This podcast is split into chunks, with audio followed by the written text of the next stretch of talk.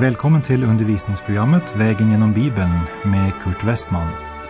Och på denna vandring genom Bibeln befinner vi oss nu i fjärde Mosebok. Slå gärna upp din bibel och följ med. Programmet är producerat av Norea Radio.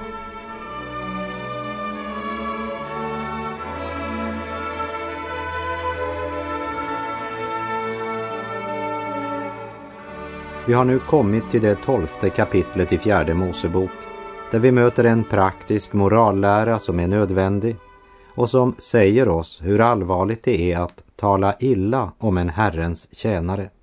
För Gud kommer förr eller sedan att ta sig av saken. Det är den praktiska moralläran.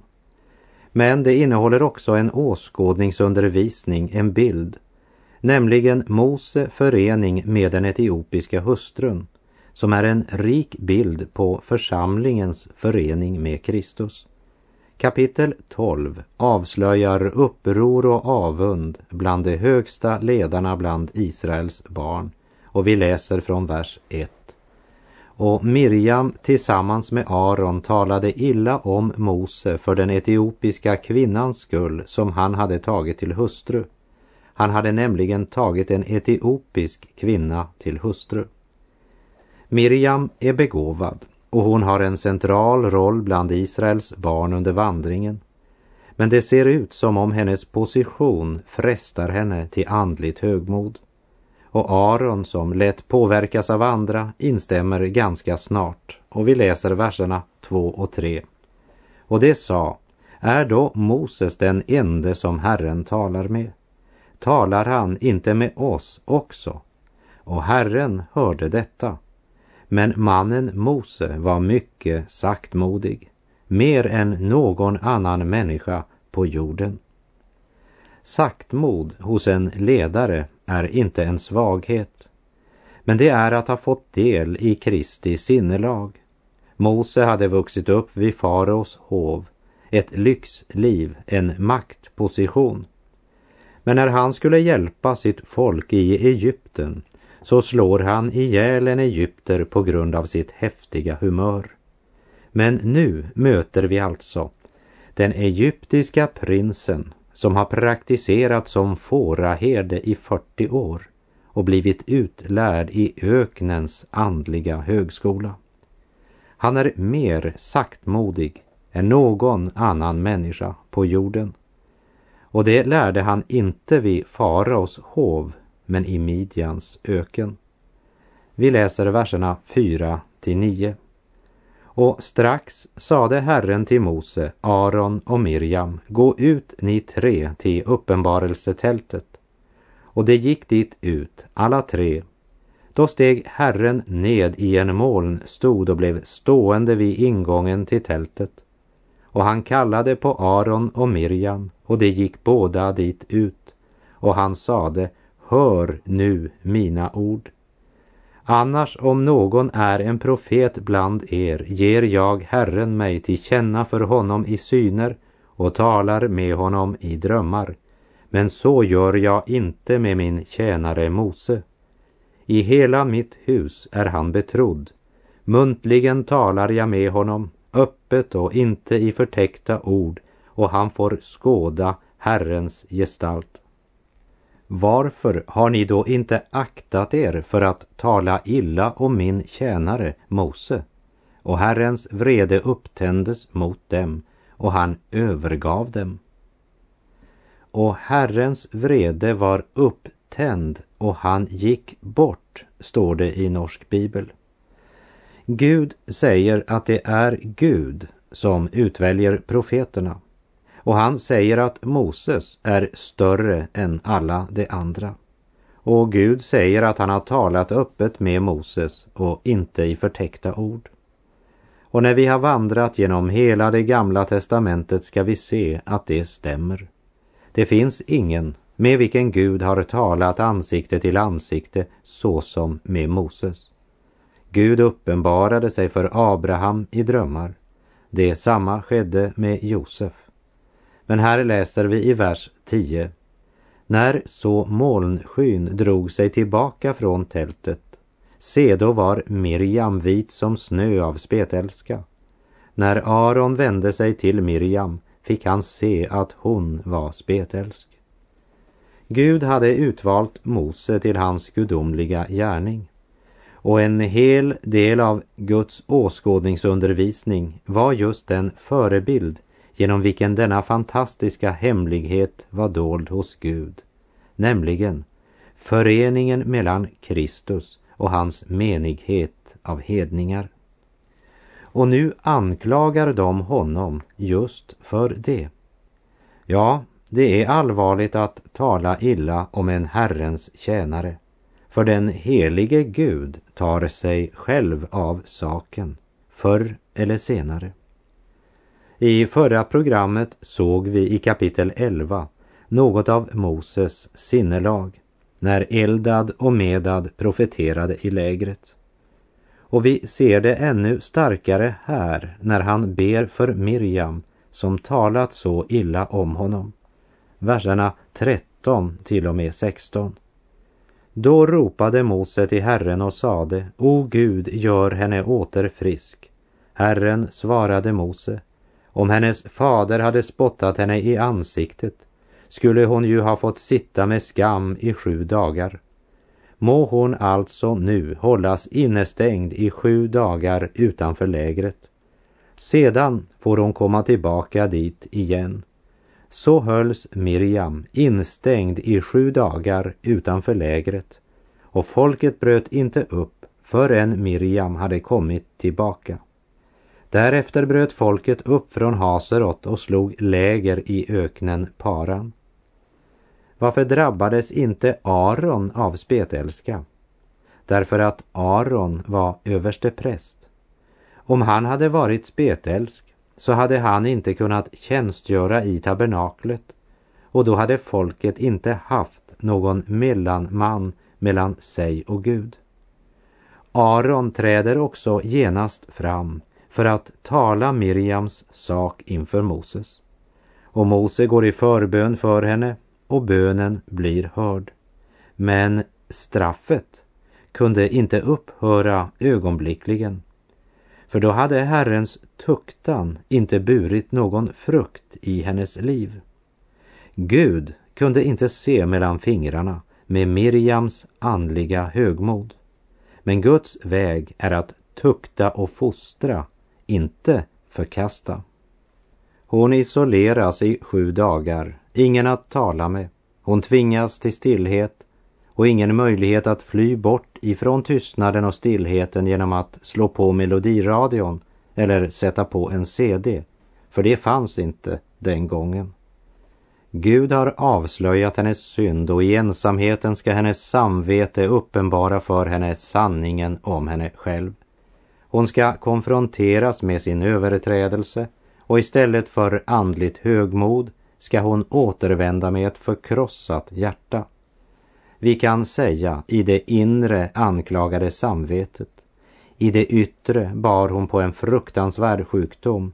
Bland folket blygsel och vanära och över henne vilade Guds dom. Men överste prästen Aron vädjar till Mose. Mose vänder sig till Gud i förbön för Miriam och i sin barmhärtighet förbarmar han sig över henne. Synden blir förlåten och när tuktans och förödmjukelsens tid var förbi blir hon åter mottagen i lägret. Må Herren ransaka var och en av oss. Vi lever på syndens och dödens jord och står alla i fara att smittas. Och många som började vandringen mot det nya Jerusalem, eller som i alla fall hade skenet av att ha börjat vandringen, härjas av andligt högmod och ett uppblåst sinne i sitt hjärta. Och om det inte kan ses utanpå som med Miriams spetälska så kan det märkas på den kärlekslösa hållningen, orden som har en underton av bitterhet och bristen på Guds fruktan. Därför att det är köttet, det vill säga självlivet som regerar i hjärtat. Galaterbrevet 5, där skriver Paulus vad köttet ger är lätt att se. Otukt, orenhet, liderlighet och så vidare. Och du kan se det som uppräknas där. Men genom Guds handlande med Miriam ser vi att Guds väg är att tukta och fostra, inte förkasta.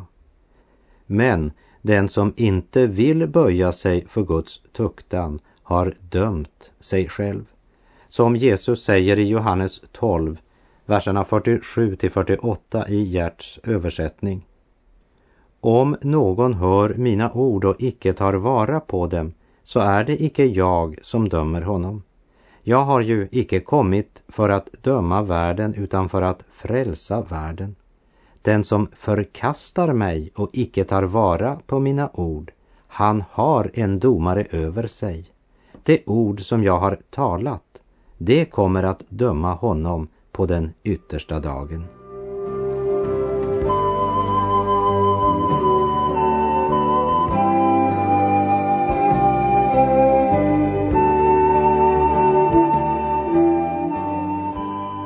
Därmed har vi kommit till fjärde Mosebok kapitel 13.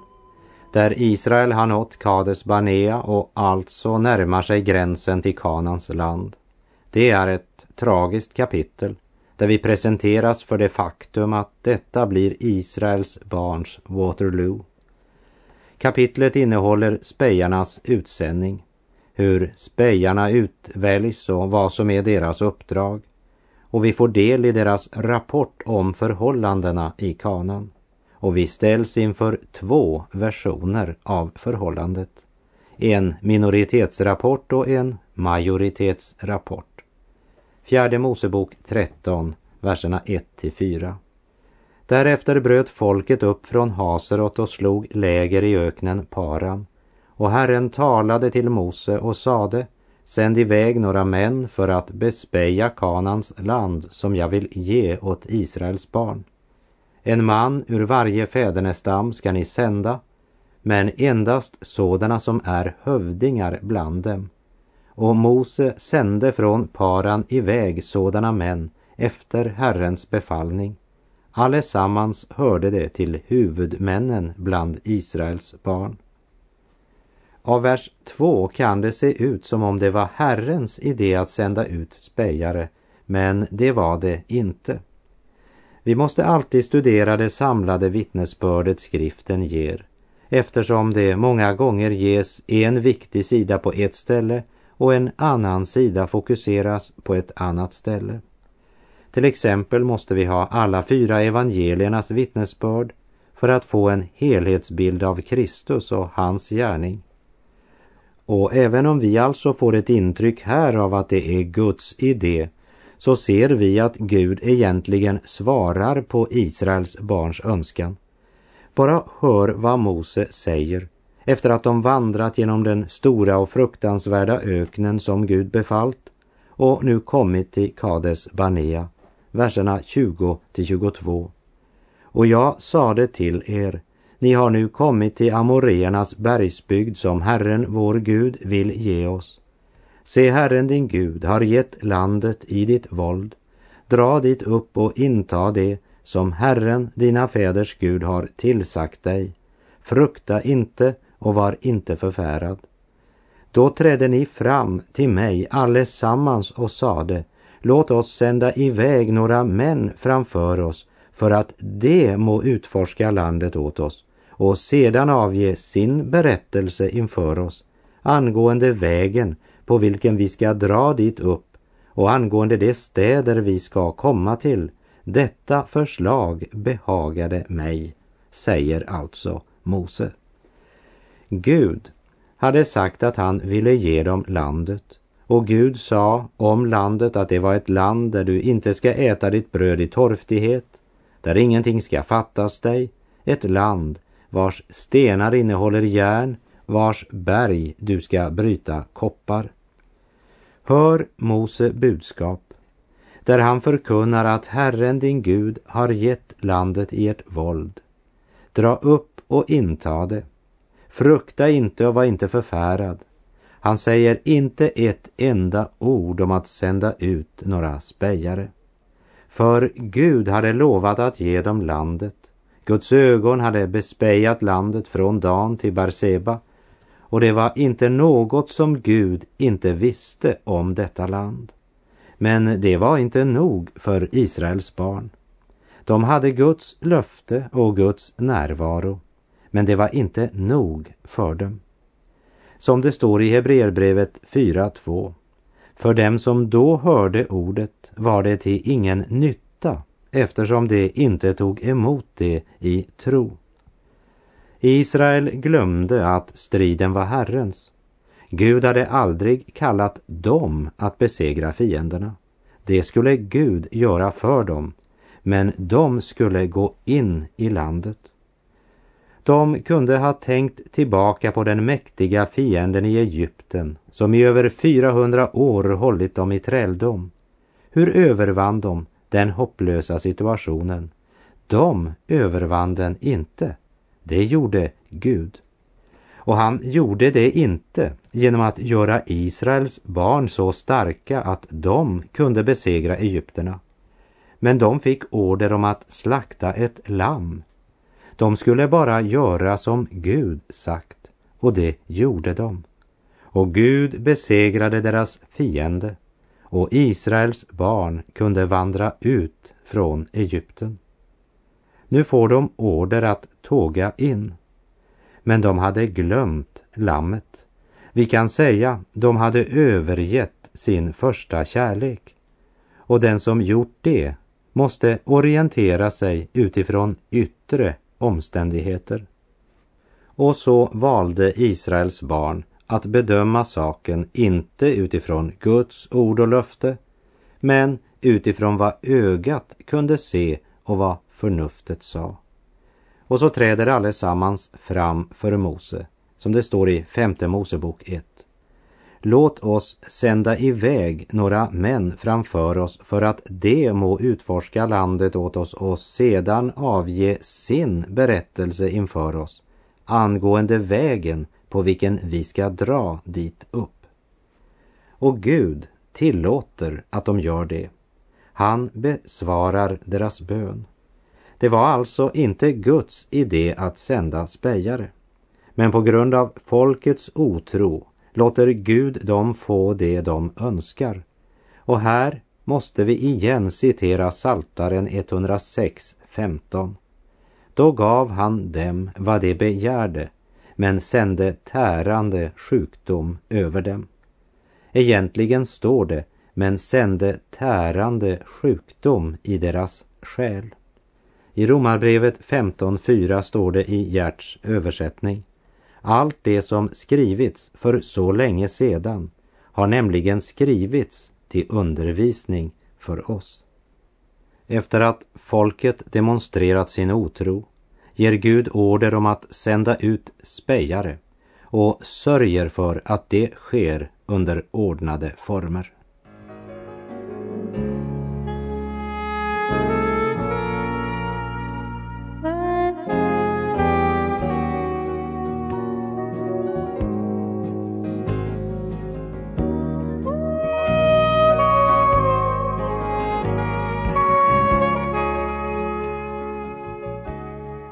Fjärde Mosebok kapitel 13, verserna 5 till 16 uppräknas de utvalda spejarna, en från var stam. Och det är två vi speciellt ska lägga märke till i vers 7 av Judas stam Kaleb och vers 9 av Efraims stam Hosea. Och vi ser senare i vers 17 att Mose ger Hosea namnet Josua.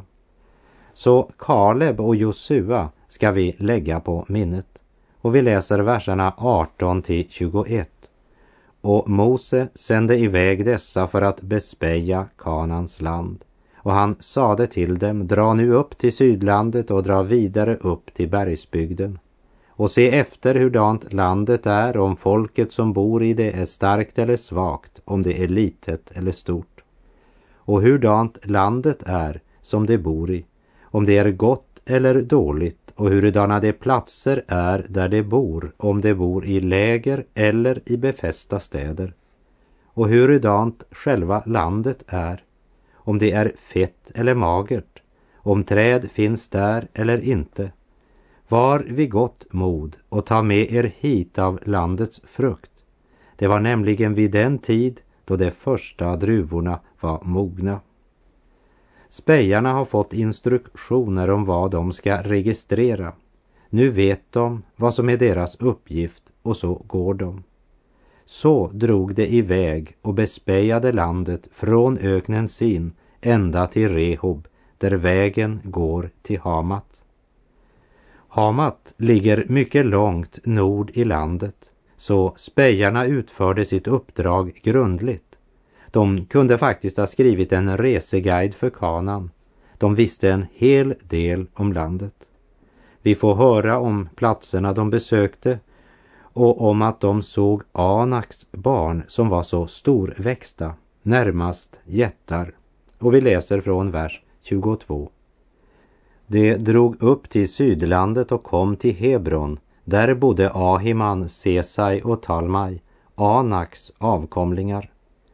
Men Hebron byggdes sju år före Soan i Egypten och det kom till Druvdalen. Där skar det av en kvist med en ensam druvklase på och denna bars sedan på en stång av två män.